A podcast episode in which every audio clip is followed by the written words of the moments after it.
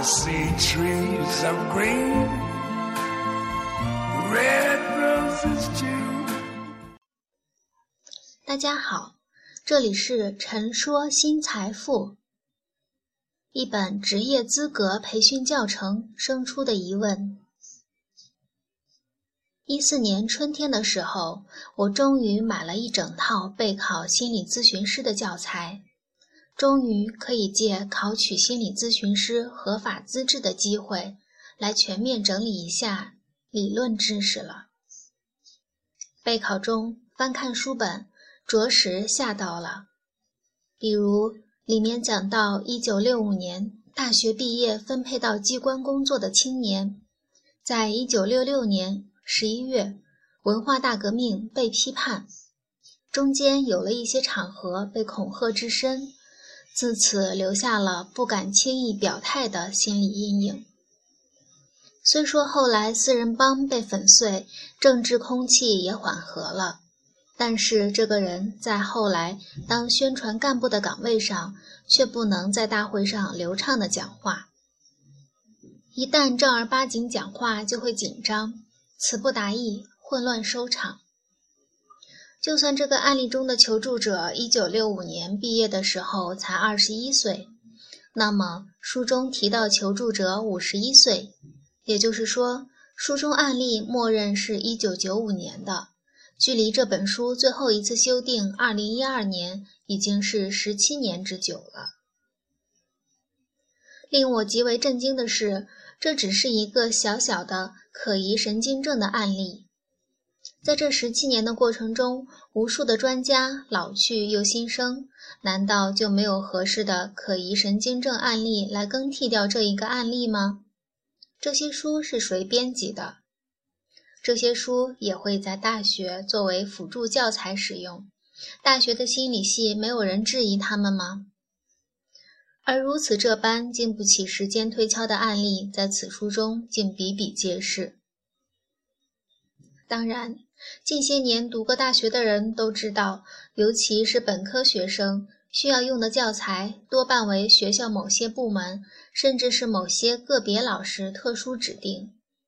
指定的书不一定无用，但一定是比较昂贵。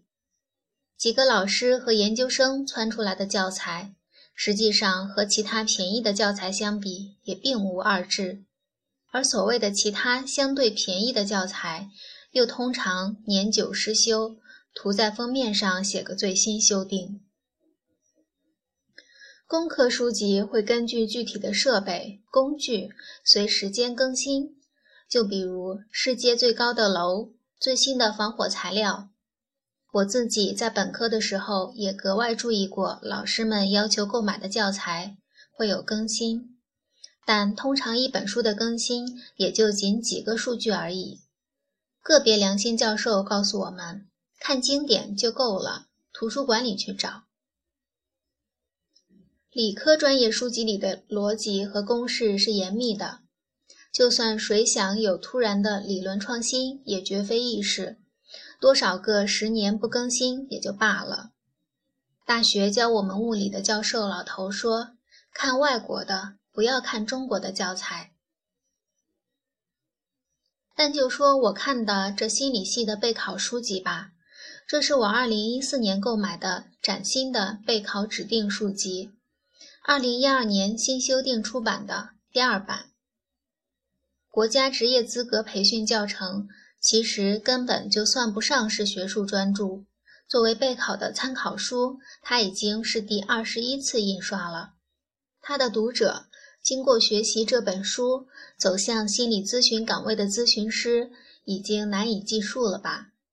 再比如像我这种持续十年的学习中，前十年心理相关的知识都是在图书馆借阅和网络购买电子音像书籍完成的。这印了二十一次的指定参考书，学习它的读者已经难以计数了吧？他们学的东西数十年如一日啊！我也曾收集了很多牛人的咨询案例，资料其中多有重复，最后得出结论：如果想获得与时俱进的资料和信息，就不得不跨过防火墙，去寻找日本和美国那些既有实际操作又有学术修养的案例文章。我们国家有专业素质又有学术素养的心理学专家，他们到哪里去了呢？我记得颇为著名的心理学教授说，浮躁的做心理相关的名人，为了名利双收，在市场上活跃。真正有本事的心理学家在象牙塔安静的著书立说，可是国家职业资格老师行业入口的教材竟然无人理会至此。看样子，“浮躁”这个词在心理咨询师横行的世界里，在象牙塔内外都是不少的。文章来自微信布衣春秋，感谢倾听，下次再会。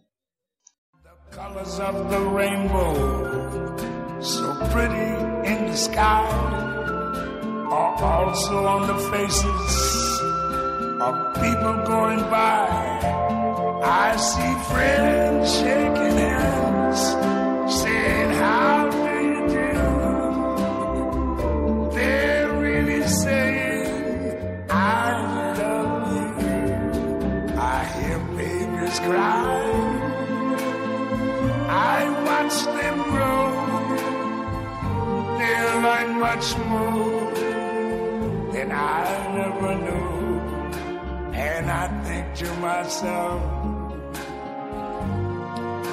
What a wonderful world.